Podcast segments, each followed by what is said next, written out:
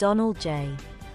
Trump is the most important figure in the Republican Party, but he merited only ten minutes of questions from the moderators, Bret Baier and Martha McCallum. The candidates were clashing and the Milwaukee crowd was getting rowdy. After an hour of policy discussion, the first Republican primary debate of twenty twenty-three had turned chaotic when the Fox News moderators brought up the elephant not in the room.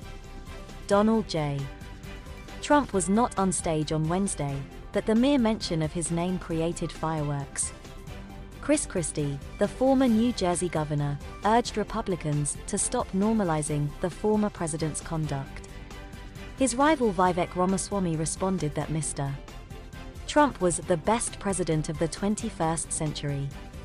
A sleepy debate had yielded to a gloves-off battle over the future of the Republican Party.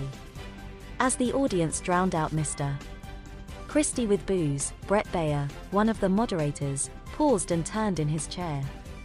The more time we spend doing this, the less time they can talk about issues you want to talk about, the anchor told the audience, like a headmaster scolding fidgety students. So let's just get through this. It was an eat your vegetables moment that underlined the tensions and contradictions of an awkward evening for Fox News. Mister Trump's four criminal indictments and his denial of the twenty twenty election results are undoubtedly newsworthy. But many conservatives who watch the network are hostile to open criticism of Mister Trump. Roughly ten minutes after Mister Baier asked the first question about Mister Trump, his co-moderator, Martha McCallum, abruptly informed the candidates that they would be moving on.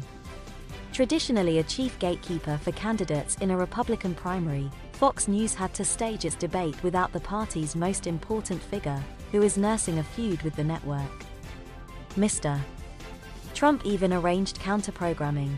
He pre-taped a friendly interview with the ousted Fox News host Tucker Carlson that was posted on X, formerly Twitter, just as Fox's broadcast began. We'll get bigger ratings using this crazy forum that you're using than probably the debate, our competition, Mister Trump told Mister Carlson, a boast that, in true Trump fashion, was factually dubious and doubled as a slight. Mister Trump had plenty of reasons to dodge the Fox debate. He would rather not lend his spotlight to lesser-known rivals, and the criminal proceedings against him had raised the risks of offhand comments on live T V. Still, Mister Trump's decision to appear in an online video, instead of a nationally televised debate, reflected the changing role of cable news in presidential campaigns, where mass media has yielded some of its gatekeeper powers to more niche outlets aimed at die-hard fans, not swing voters. Eight years ago, Fox News drew a record twenty-four million viewers for the first debate of the twenty sixteen Republican primary. Americans tuned into gawk at Mister Trump, then a novelty, who dominated the evening with tasteless attacks on Rosie O'Donnell and a fiery clash with the moderator Megyn Kelly, who attempted to hold Mister Trump to account for his misogynistic behavior. At the time, Mister Trump's name-calling and aggressive presence were an anomaly in the relatively civil arena of presidential debates. On Wednesday, his legacy could be seen in the broadsides of candidates like Mister Christie, who compared Mister Ramaswamy to a human version of ChatGPT. The only audible expletive came from an off-color lyric in Rich Men North of Richmond, the popular country song and conservative anthem that Fox News played ahead of the night's first question. Privately, Fox News management downplayed Mister Trump's absence on Wednesday night, although the network's chief executive, Suzanne Scott, visited Mister Trump at his New Jersey club this month to try to persuade him to appear. On Wednesday, the Fox moderators earned some praise for asking a string of substantive questions on subjects ranging from abortion rights to climate change to former Vice President Mike Pence's refusal to go along with Mister Trump's efforts to overturn the twenty twenty election results. This was not the first time that Mister Trump had snubbed a major Fox event. In January twenty sixteen, on the eve of the crucial Iowa caucuses, Mister Trump pulled out of a network debate because Miz Kelly was set to be one of the moderators. Let's see how much money Fox is going to make on the debate without me, he taunted at the time.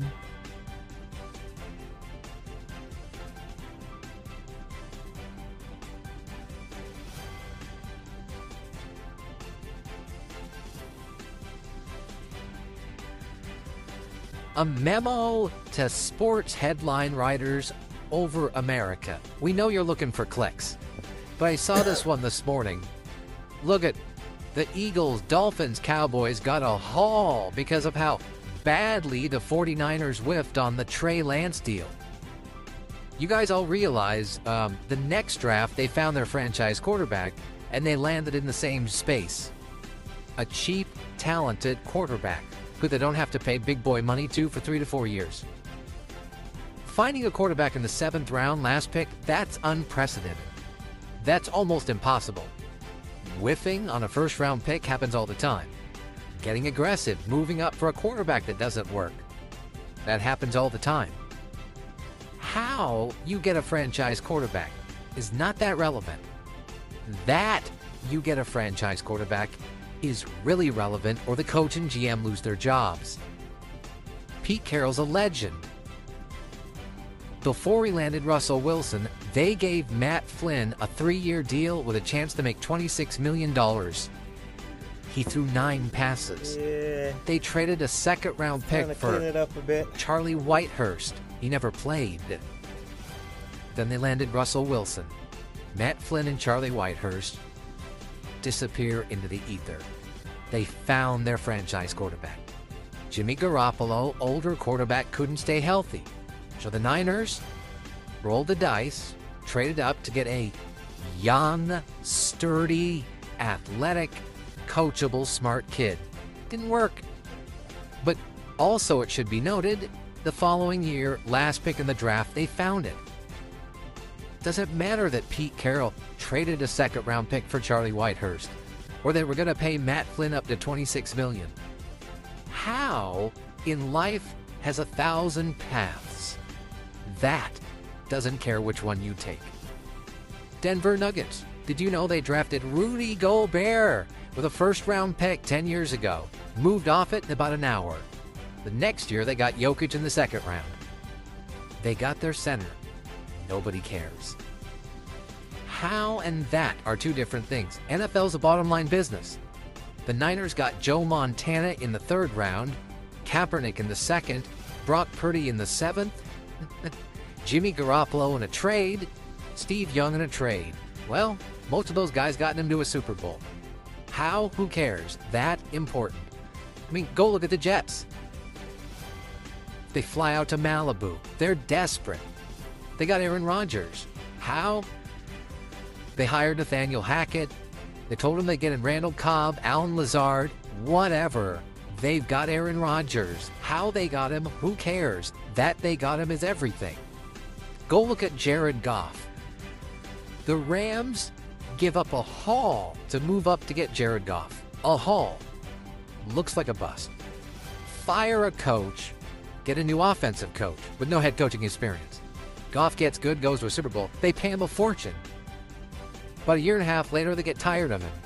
Then they give up a bunch of picks to get Matt Stafford and win a ring.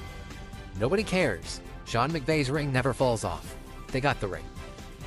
Rams are even bad now. Doesn't matter. Got the ring. Kyle Shanahan doesn't have one.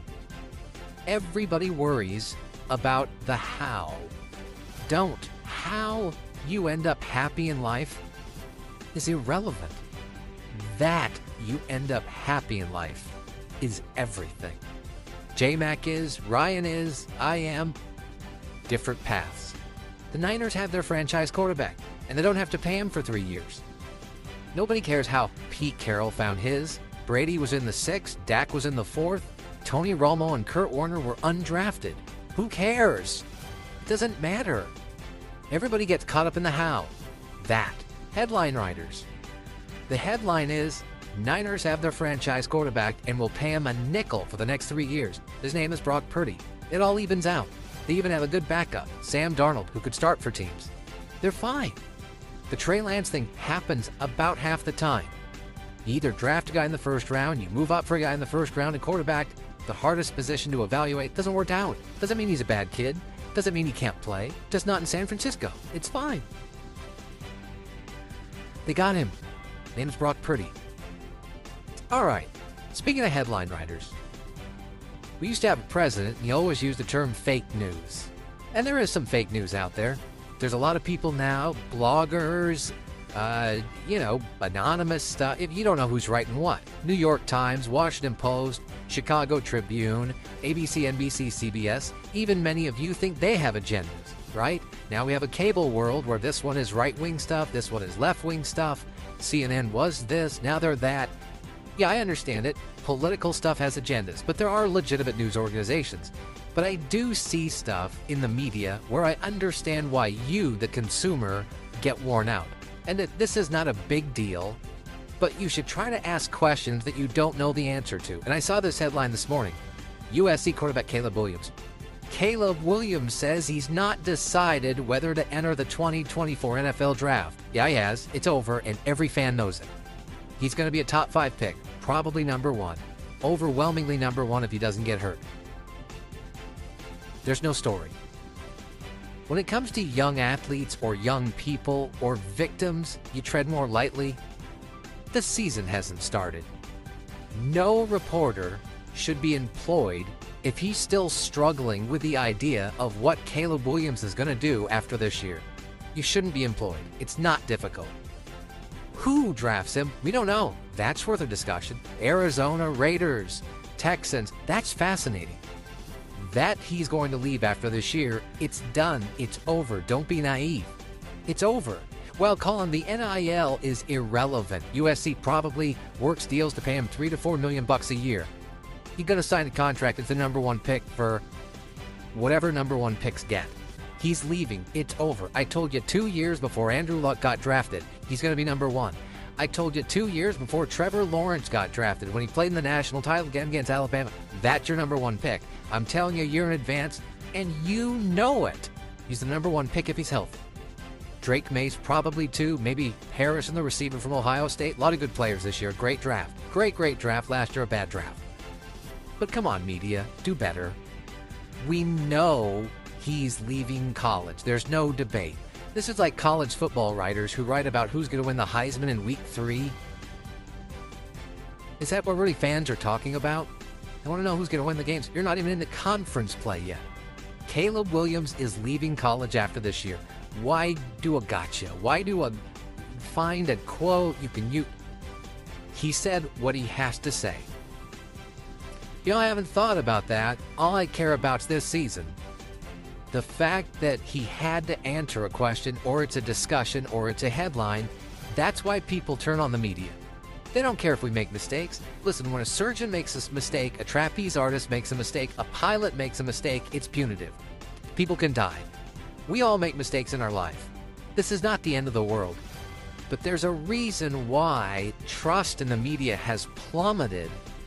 And it's not on mistakes, it's on agendas. It's it's doing stuff just for primarily gotcha.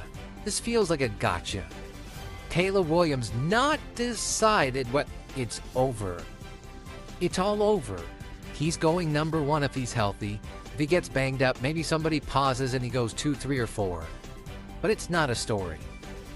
Not to anybody who's being honest. Hi. Are we experiencing an A I bubble?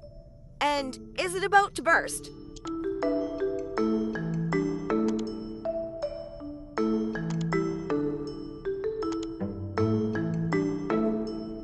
A I has seen huge growth and investment over the past few years, with companies like OpenAI reaching billion-dollar valuations. And of course, with this hype and soar of A I, we naturally start asking ourselves, is this the dot-com bubble all over again?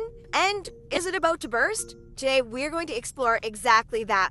Why A I has all of a sudden risen up so quickly? Is it too quick? Does that mean it's going to crash really soon? And how you can be involved, or should you be involved? Before we get into it, make sure to hit that subscribe button for more tech, coding, and career-related videos. All right, now let's get into A I.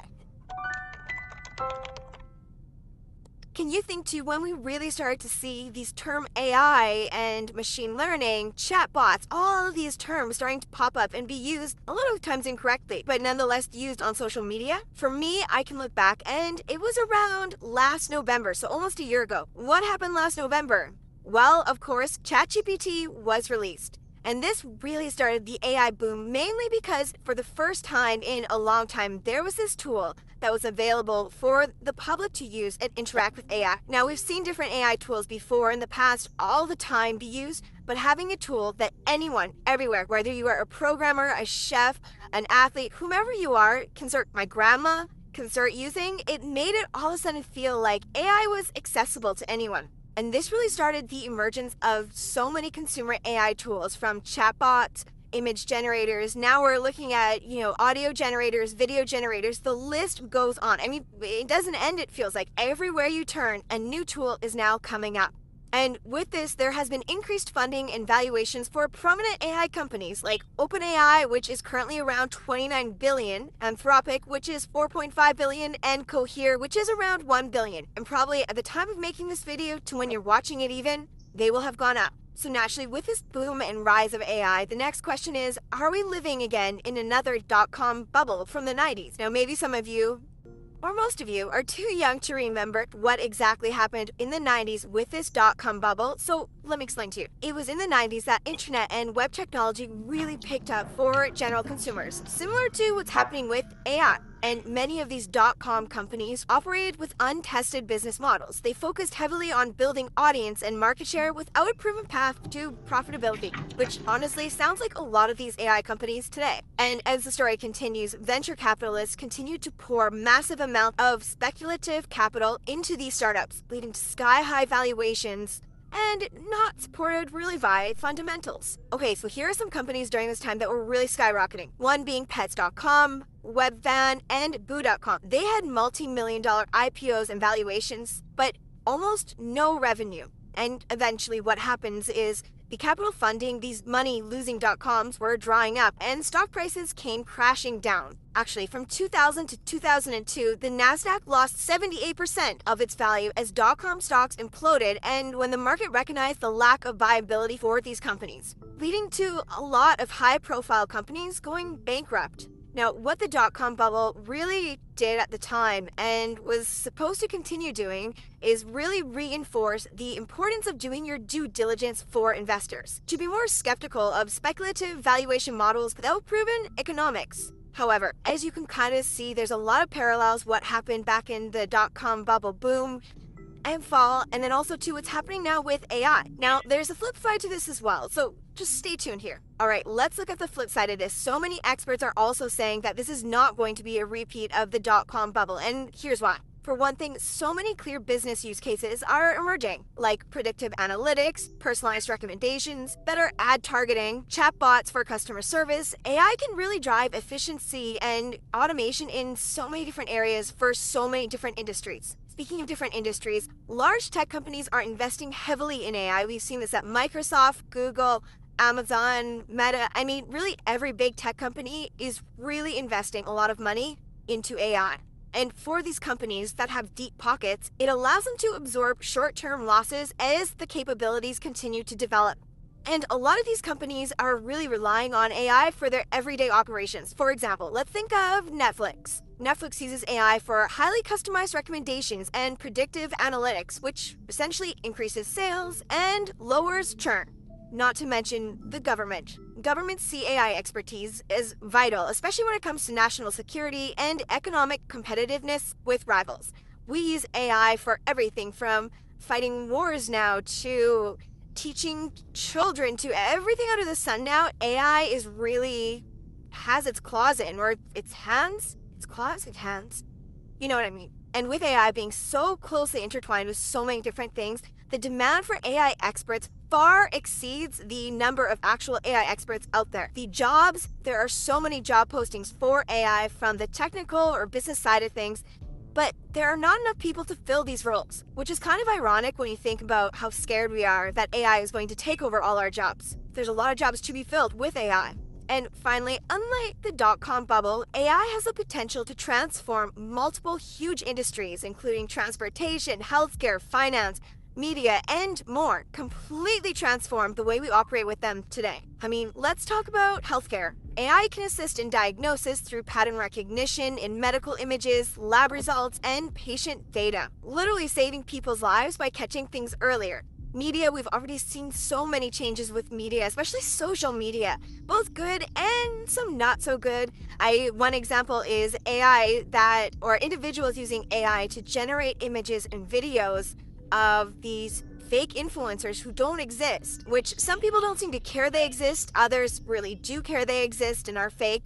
But the point being, you can now generate media right from your home, both interesting and creative media, but then also to false media, which is a whole a whole other ballgame we're not going to get into in this video. But point being, it has changed media and also retail. I recently saw a video, which I'll put on screen here, showing of how Shopify is already or is about to implement A I with being able to really revolutionize the shopping experience, that you can see these images in three D, see what you're really going to get. You have never been able to interact with online shopping and these products this close before. It's pretty exciting. So I'm really curious to hear your take based on the information I have given you on both people who believe it's going to burst, other people who don't think it's going to burst. What do you think? Is the A I bubble going to burst, or are we just going to continue to soar? One thing I want to add in here, actually, as I was wrapping up this video, is I just saw on LinkedIn here, I'll share this with you. This was two months ago, so this is a few months old, but still very relevant.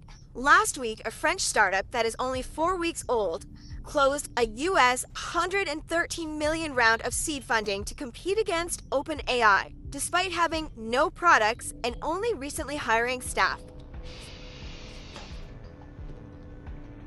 How are we gonna end that? Now, that's one way to look at the way things are going right now. Personally, I think there will be a small burst. That's the technical term. I don't think it's going to implode as such the dot-com bubble did, but we can't maintain the way we are going